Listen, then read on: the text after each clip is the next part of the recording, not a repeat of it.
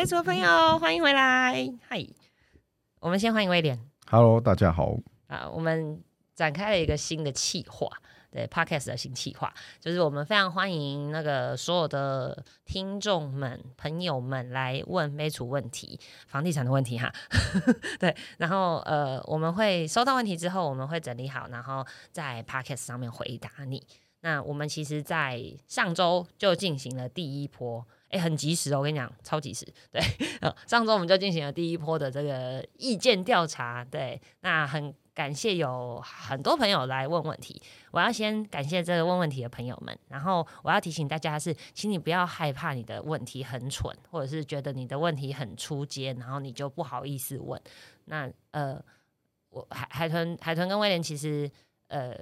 之所以要做微储哈，然后从影片从 FB 到 Podcast，其实我们都是希望能够服务所有想要买房子的人的，对，所以你有任何问题，我们都非常欢迎问，因为你的问题很有可能也是别人想问的，所以不要害羞哈，那就赶快想到就来问一下我们，好的，那我们首先就要欢迎我们第一波的这个提问者，我们要感谢第一个是来自。好了，我们要谢谢这这是这个诶、这个也是海豚威廉好朋友，他是乔伊。对，乔伊我我有讲到你哦、对，好，乔伊来问了一个问题，那我相信也是绝大多数现在想要买房子的人心中的一个疑问。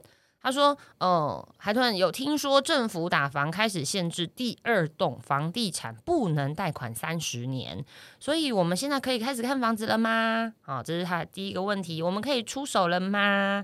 好，再来，他说，那会不会因为不能第二栋贷款三十年，造成所谓的抛售潮？那这个抛售潮是好还是不好呢？哦，那还要说，呃，还问说，那这样子的，呃呃，指标是值不值得参考的？好，所以重点，乔伊还是要问，现在可不可以买啊？怎么买？对不对？我觉得这还是乔伊最主要的一个问题。所以我们今天就跟海豚跟威廉要来聊一聊这个贷款三十年这件事情。好。对，贷款三十年这件事。好，我我我先我先讲一下市场上的状况，那等一下我们再来问威廉问题。好，市场上其实，在近年的统计哦，自从有了这个房贷三十年这件事情产生之后呢，我们可以观察到几个现象。第一个现象是买房年龄开始下降。为什么？因为贷款三十年不是每个人都可以用的。啊、有的银行是有限制的哦，你什么样的年纪以下你才能用三十年的贷款？所以也就是说，退休族可能在三十年这件事情上面会比较麻烦。好，所以呃，甚至我知道有些银行比较前卫，他们甚至推出了四十年房贷哦，四十年房贷，但是它的四十年房贷限制就更多了，它可能会限制你的借款人年纪必须呃加上这个房子的年纪不能超过，比如说六十五啊或六十，或者是说你买的那个房子。再加上四十哦，不能够超过六十，也就是说你可能只能买二十年以内的房子哦。这有的银行是比较前卫，他们敢推出四十年房贷。好，我们回头来说，三十年房贷对于整体房地产市场有什么样的影响？首先，我们可以统计到目前为止，整体运运用三十年房贷大概占整体房贷的四成，也就是说百分之四十的人是用三十年房贷。为什么？为什么？同样的利率，每个月还一样的钱，你硬是可以多从银行搬。呃，假设一千万啊、我们我们我因为我我我觉得用这个方式大家比较容易理解。我每个月都还四万八这个数字，好，那你知道在利率一点六一点，哦我们算高一点嘛，一点六的状况下，如果是二十 S 二十年房贷，我只能跟银行借一千万。可是如果是三十年房贷，我可以跟银行借一千三百九十几万，你知道那就多了快四百万的这个扩大出来，你知道啊？大家可以买的房子好像瞬间又可以买更大间一点，或者是买更好的地段一点。好，所以为什么这也是为什么大家都要用三十年房贷？很多人用三十年房贷的原因，是因为它让我们的还款的压力更降低。哦，同样的还这样的钱，可是我可以从银行搬更多钱，所以我可以买更好的物件。对，好，所以这是三十年房贷对于呃房地产整体的大环境贷款的环境的影响。好，但是啊、也因为这个房价一直往上，所以呢，政府这边就出手啦。哦，他为了要抑制，我要先讲政府的政策一直都是打炒房不打房。打炒房不打房，所以为什么他们会针对第二间不给三十年的原因，是因为他们倾向这个是打炒房，就是避免投资客因为三十年房贷的还款能力呃还款压力降低，就买的更多间啊，所以他们才会在特定区域啊，或者是特定的物件里面规定第二间，不是所有的人，大家不要紧张啊。呃，特定区域哈，特定的物件里面才会规定，呃，第二间是不能用三十年的。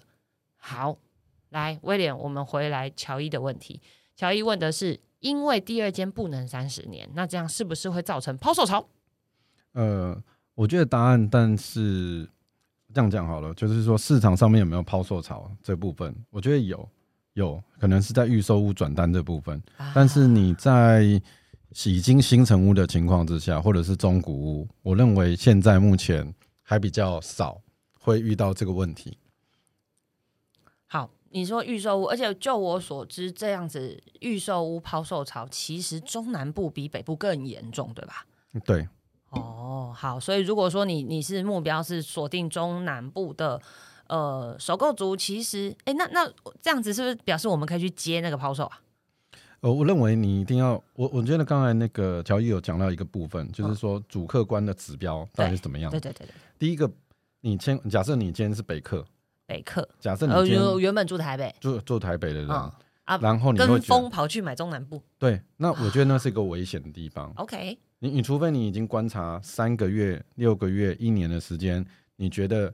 这一个地方其实是可期的，譬如就业人口增加，嗯啊，国民所得那个地方的所得里，那个里那个里，因为就业的关系增加，嗯啊，还有很多的人口，还有很多的产业发展进去之后，它会蓬勃发展。我觉得那个是 OK 的。可是这是不是基本上也是一个长线的布局？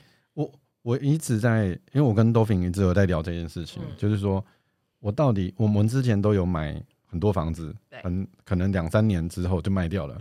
但是如果你现在，你看我们做了快二十年的情况之下，假设一个房子第一年买下来，到现在你已经放了二十年，即假设你那个时候是新成，样都赚，对你根本就中间不用有太多的交易费去做这件事情。所以我还是认为大家要看的是趋势，而不是只是看短期的，每天在有点像股票，每天在进出进出进出。可你会发觉，回头被割韭菜的这些人，可能就是这些人。你知道卖掉的房子都买不回来。我现在都回头看我们小时候，小时候对买了，然后又卖掉的那些投资的物件，妈呀，我现在都买不回来了。你知道，如果当时没有卖掉，对不对？好，所以小一在问的是这个，那那我我我觉得其实也要提醒大家，威廉其实刚刚讲到一个重点了。如果说你是属于真的只是想说，哎，我既然身上有一点钱，那我就跟风去买一个什么台积电啊周边啊，或者是说什么高雄啊哪里哪里台南哪里哪里，跟着大家这样一股脑的去炒作，其实是不建议的，其实那是危险的啊。但是如果说，嗯，那如果我们站在一个自助，就是我我站在我我 maybe 是一个北漂青年，我想要回家了。那我可能也在南部找到了合适的工作，那我是不是可以借由这一波的这种抛售潮去接我自己要住的这个房子？好，这个讲到重点来了。嗯，呃，如果是我的情况，不管今天我今天是回去台南、高雄有就业人口，或者在台北都没关系，甚至在花莲、台东都可以。这个时间点，依我现在目前，你知道我晚上大概八九点我会做什么事吗？我现在都在看。五九一，吓我一跳！我八九点做什么事？没有，不是看王菲，没有没有没有，不是看王菲。对，我会看五九一，然后我最近也在看网拍，呃，法拍这件事情。那法拍有增加了吗？其实稍微有点增加，但是没有说到爆量。所以你说抛售潮这个事情是在前，就是呃前置的一个预期，嗯，有很多的心理状态，他想要拿出来卖，嗯，可是会不会到断头？好像还没对，所以而且拿出来卖是不是其实也没有便宜卖？其实没有便宜卖，他至少是说我以前买五十万，他现在想要卖五十五六十。对啊，他还是他不是平转呢，他基本上还是加价，对不对？对，所以这个部分很特别，就是说他的房地合一税加项搭上来完之后，他想要赚多少？所以这一窝蜂的人是前面的短期投资客，他想要抛出来。好，所以威廉的意思是有抛售潮，but 这一波抛售的人都没有降价卖。对，哇塞，那这样接干嘛接？但但那你可以做一件事情，就是说，将来你为什么要去观察这件事情？抛抛售潮这件事情是现在目前没缺钱，但未来有没有可能升息？会，对，虽然升的我觉得不会是太多，升两码，肯定会再升啊。对，那种是预期心理的状态。是啊，好，那还有有可能有些地方的从化区没有预期，就是呃没有原本的预期说啊那时候蓬勃发展，的这么好，对。子哦，你可能做了很多东西，可能很多呃集团或者是建商下去的时候，以前有可能什么电影院呐、还有很多的商场啊。啊，什么什么什么什么街道啊，可能都没有。暂时喊停，对，因为大家在于预预期营造成本上升，不敢盖不敢盖，啊，不敢盖的情况之下，原本这一区可能会变成哦所以三年原到四年原，本估计五年后它就是繁荣一片，就现在就必须往后再推两年。有可能变十年，有可能，因为你看哦，之前假设一区的推案量是十呃十个建案，嗯，假设他们今天我想要快速两到呃两到三年就赶快预售屋赶快盖，嗯盖完之后交屋，那嗯那时候建商才可以回收嘛。对，好，那现在目前的营造成本上升了，不管说三十趴几趴嗯上去之后，嗯它可能预期的时间它可能会拉长，而变成且它可能就不预售了，对，它可能就变成四年到五年改。成盖好再卖。盖好再卖的话，其实你看哦，现在如果盖，它再怎么快，盖三年好了，嗯，三年以后，这个地方的黄土还是黄土然后一起卖哦的情况之下，那后面的 B 案就是呃 A 级建商跟 B 级建商、C 级建商，他就会选择 A 级建商会先开案，嗯。然后 B 级跟 C 级的建商他会观望，嗯。现在这个地方有没有可能到五十万？嗯，然后等呢，等他们把价钱拱上去再来做，拱上去，或者是卖的还不错，他可以做，因为会变成哦土地他买下去完之后，他还可以融资贷款，还可以撑着。，嗯嗯嗯嗯，可是他嗯盖的这个房子完之后，成本全部都加上去了。哦，对，好，所以啊海豚跟威廉再一次那个良心提醒大家，不要随便跟风，好吧？嗯 对，当你听到哪些区域很热门的时候，请你还是要花一点时间做功课，热门的原因在哪？那这个热门的原因有没有可能反而变成它的毒药啊？一旦它不热门了怎么办？或者一旦这个原因不见了怎么办？那那这个这个地方就很有可能会多杀多哦，哦多杀多，或者买的人拿出来卖，那自己建商也在卖，哇，多杀多的情况，当然消费者可能可以从当中捡到一些便宜啦，但是以前前面进去的人就会被割韭菜了哦。好，股市适用的情形，房地产也适用啊，哈、嗯各位同学。好，那威廉还要提醒大家什么吗？哎，那好，我我那我我觉得刚刚威廉讲说你有在观察法拍屋，所以你认为目前这个抛售潮还没有到断头拿出来卖的状态。那呃，我相信这也是乔伊会想问的问题，就是那我们有没有哪些指标是我们可以观察的？就是说，当当这个东西出现了，就是一个警讯，或者是当这个东西出现了，就表示我可以进场了。好，呃，我会观察几个指标，但几个指标有点土法炼钢，但我觉得很好，嗯，因为听我们观众的朋友，或者是呃我自己在做这件事情，其实我还是不会确定别人的数据给我，嗯嗯，我还是会自己验证。嗯嗯，好所以不会是单一数据。对我一定会去做一件事情。当我我很觉得，因为我知道我要买什么，嗯譬如说我现在想要买一个三十平的房子，嗯是十年内的，嗯，好，那这一段时间其实我会去反查嗯。实价登录、嗯。O k 好，我会反查回去实价登录说，呃，在去年的时间，假设我今天我住的地方是中山区，嗯，我就会先把它调查出来，总共中山区里面的实价登录的移转栋数，它这一年当中，十年以内三十平的这个房子大概有几间？假设有一两千间，嗯。我就会抓一下。嗯。所以我今天假设我今年我又去看实价登录去调查一月到六月这个时间，嗯，所以我知道这个有没有下降或上升，价格有没有上升或下降，嗯，所以我会很快速的知道，假设平均行情一到十年的房子三十年，假设这个平均是七十万，嗯。然后如果有一间嗯。突然它开价也是开六十五万，嗯。那房仲或者是我的屋主嗯。跟我讲说，他六十万就买。假设那个房子是正常的，不是什么凶宅什么的，嗯嗯嗯我看到了这个部分的时候，我的速度会比他快。嗯哦，我觉得在抛售所以威，廉是这样做功课的。对我我我在抓的点还有在于你，因为你在这个区域，你已经看了很多社区，嗯，哦，也知道这个单价嗯，这个总价带，嗯。是可以投的，嗯，然后呢，你会知道这个区域的格局。嗯譬如说，他假设有一间是三楼的房子正在卖，嗯可是他现在开好高好高好高，嗯，那你也可以去看啊。这个时间点我觉得抛售潮或者是在这种这种疫情的情况之下，就是我觉得比较好的时候就是不会急，然后你可以慢慢看，中介也不会忙到不行了。嗯所以你去看的时候，你就知道哦，三楼的格局是这样。假设有一天他楼上的九楼拿出来卖，嗯那三楼也在卖，嗯可是九楼的价钱比三楼的价钱还便宜的时候，你可以、诶就可以出手了。对你根本就不用啊太担心说这个格局你大概先抓到，所以嗯你的判断的时间，有很多朋友跟我讲说，为什么你的决定速度比人家快？我说我已经看过五千间房子了，所以我今天我啊看到给我的格局大概是怎么样。假设你呃，乔伊可能会问我说，哎、那假设你会不会担心它里面有没有漏水？会会不会有什么样的状况？那当然我会把这个的评估成本放进去。对对，那这个如果你的评估成本都放进去的情况之下，你的速度可能就会比较快，因为可能很多人说九楼哎呀不错哎，可是他回去还要跟爸爸妈妈聊，还有什么什么的，那你可能就错过这个机会。所以好哦案子，我通常常常在讲一个事情叫做笋子哲学。好的东西，当笋子已经冒出来的时候，变就不竹子了就不好吃了。可是你知道那个土已经冒出一个芽，你知道那个地方，应该错了欸。对，那个就比较嫩嘛，比较甜嘛。对对，那这个点其实是我呃观察，那真的很土法炼钢。好，那我来总结一下威廉刚刚说的这个指标这个方法。